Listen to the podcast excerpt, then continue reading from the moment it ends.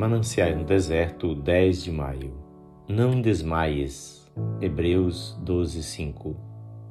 Como é grande a tentação aqui, quando passamos por duras aflições ou sofremos uma grande perda, nós desfalecemos. O coração se abate e a fé hesita ante a aguda prova de dor.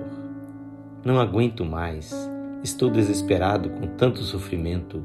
O que é que eu faço? Deus me diz para não desmaiar, mas o que uma pessoa pode fazer quando está desmaiando?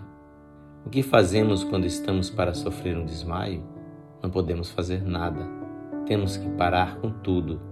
Quando perdemos as forças, buscamos apoio no braço de uma pessoa amiga e forte e ali ficamos e descansamos, quietos e confiantes.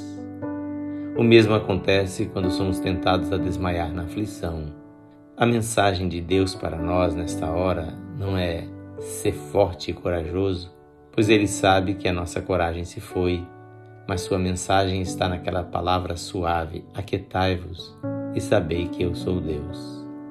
Hudson Taylor estava tão fraco em seus últimos meses de vida que disse em carta a um grande amigo: Estou tão fraco que nem posso escrever, não posso ler a Bíblia, não posso nem mesmo orar.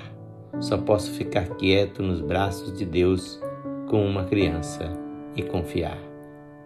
Esse extraordinário homem de Deus, com todo o seu poder espiritual, chegou a tal ponto de fraqueza e sofrimento físico que só podia ficar quieto e confiar.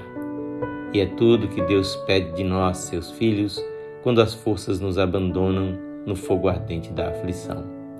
Não procuremos ser fortes, Apenas fiquemos quietos e saibamos que Ele é Deus, que nos susterá e nos levará a salvo. Deus reserva os mais fortes estimulantes para os mais profundos abatimentos. Esta leitura do Mananciais do Deserto é feita por seu amigo, pastor Edson Grando. Que o Senhor Jesus abençoe com paz e com alegria a sua vida.